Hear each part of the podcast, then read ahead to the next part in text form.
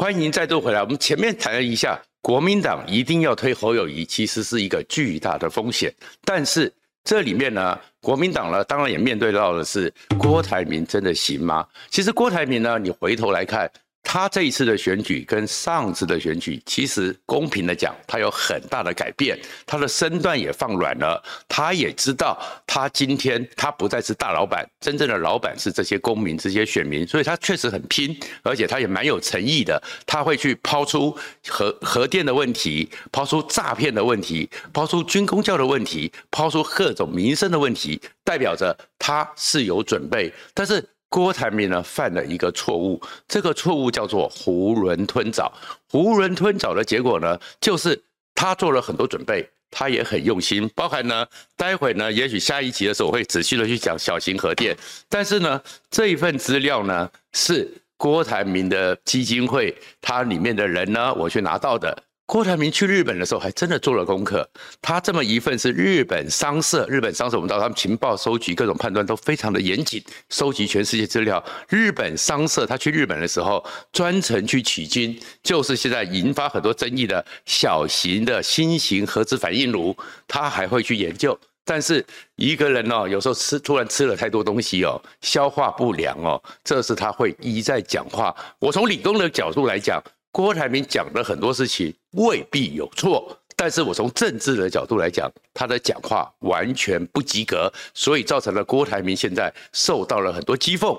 什么叫做完全不及格呢？在政治上和你在做一个决策或者是一个科学讨论上，最大的差别是你面对的是人，人是有情绪的，人是会去思考。对我的影响是什么？所以任何一个政策，你提出一个政策方向性的愿景，你在选举的时候很重要。你要让人家知道你想做什么，而不是只要吼吼做代志。难怪侯友谊的民调，虽然郭台铭自爆这么多，侯友谊没有升高，因为吼吼做代志代表，然后就是在新一百亿四亿元国民党优势之下躲起来，代表你对选民没有诚意。郭台铭有诚意，但是。没有能力，没有政治的能力，怎么讲呢？其实刚刚讲的，你政策可以提出来，可是有很多时候，不管怎么样，一个新的东西又可能是历史上有风险的东西，大家都会怕啊，大家就不能理解啊。那你没有做任何的前置作业。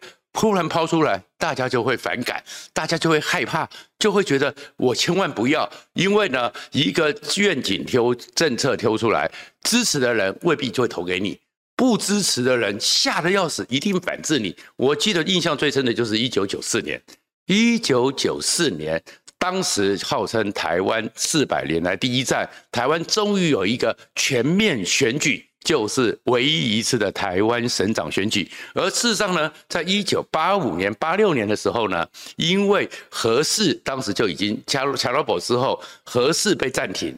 李登辉在那个时候，李登辉的国民党政府也要重启核四，纷争非常多。然后四百年第一战，宋楚瑜和民进党的代表陈定南也是打得很火热。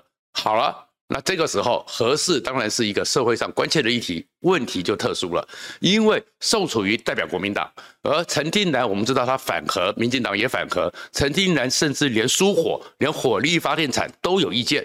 可是他们两个人到了当时的台北县，因为我们知道核四工地当时当时还没盖，预定就在贡寮，两个人到了台北县之后，绝口不提核人核四。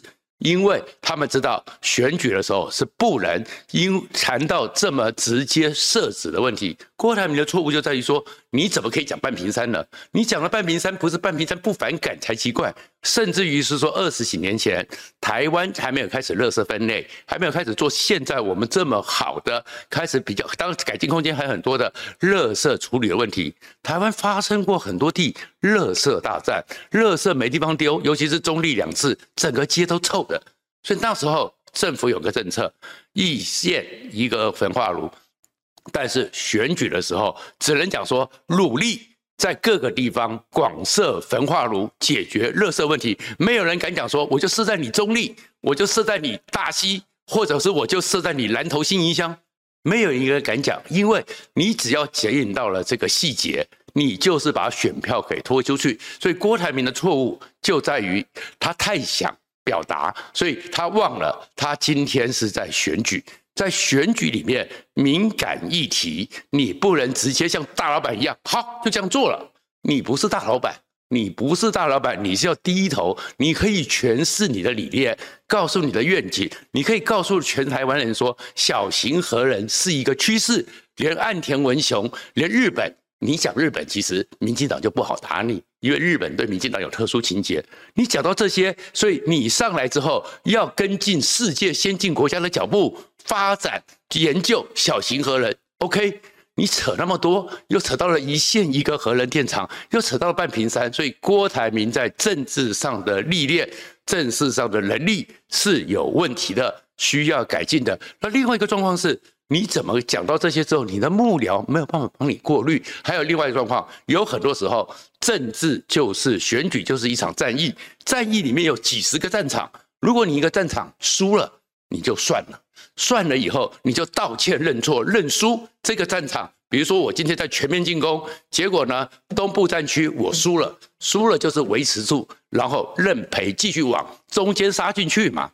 你就在那边继续的耗在那边，为了你的面子，大老板的面子不能撕，不断的继续辩解，越讲越错，越讲越多，连核融合和核分裂都不小心讲出来之后。无从辩解，继续被笑。而这里面的问题其实不是这个内容问题，而是本来很多人就担心你郭台铭是政治素人，你自己也承认你是政治素人。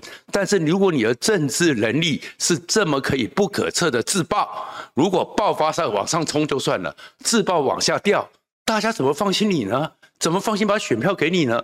会不会你当了总统之后跟川普一样会自爆呢？所以郭台铭这个部分就是为了面子，你其实讲错了就认了，就道歉，也不用再说太多，继续往前走。你要不断的辩解，这是面子摆不下去。面子这件事情在选举有多重要？我记得当台湾开始区域的立委的增额选举，因为过去都万年国会，有一个台湾的大财团。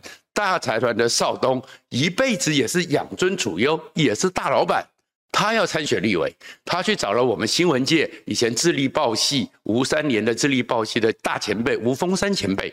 吴峰山呢问说：“我要选举了，那我一辈子呢都是从了生出来之后就是衣食无虞，茶来伸手就是黄金钥匙出身，那我该怎么做？”吴峰山只做了一件事情，拿出一张白纸。在上面用毛笔写了两个字“面子”，然后就丢给了那个大老板的少东。你把这张纸丢在地上，用脚踩，再踩，继续踩，踩到烂。就是你要选举，你就不要有面子。面子这件事情，你身段要低，因为你面对的是过去你是大老板的时候，劳工顾看着你，劳工为了那个饭碗。为了能够多拿掉一点点的钞票当薪水回家养家活口，面子常常被是被践踏的。今天选民是老板，你总裁就怎么样，你的面子就要丢掉。郭台铭呢，这次身段是比以前低了，也看出他的诚意，但是面子还是抛不掉，所以就在核能的这个议题里面越卷越复杂。第二个状况呢，你呢要记得你要选举的人，你不能人来疯，你几场的造势。大家跟你讲话越讲越嗨，因为你平常的时候大老板嘛，平常讲话谁敢跟你说 no？谁敢说哎，董事长、总裁你讲的不对？越讲越高兴之后，你变成了欧吉桑。你讲中华民国，你唱国歌，代表你是中华民国派，想要去巩固这个选票都没问题。欧吉桑不要在那边聊天的时候，在大树下凉椅上面聊天，聊一聊，你去扯铃薯。不好干什么？一个老爹这样子随口胡言、随口聊天就出来，可是效应就很多。所以郭台铭现在出了状况，就是对于政治上的美感还是不够熟练，而不够熟练之外呢，他呢总裁惯了，他身边欠缺了一个。其实他这找了很多团队，我想拼装车更危险。这边一个意见，那边一个意见，你郭台铭囫囵吞枣之下，你怎么可能一时消化得了？侯友谊在两个礼拜前出事，是因为一杯水，大家觉得你在扯什么？郭台铭是半桶水，摇摇摆摆，让人家看出来你囫囵吞枣，没有完全理解。所以这个时候，其实你身边就要有一个。懂得政治现场，也许你找一个资深立委，找一个资深的政务前政务官，有选过举的，而且个性是谨慎、谨小慎微的人，随时在你旁边拉你的衣袖。这在美国的话叫做拉后背的人。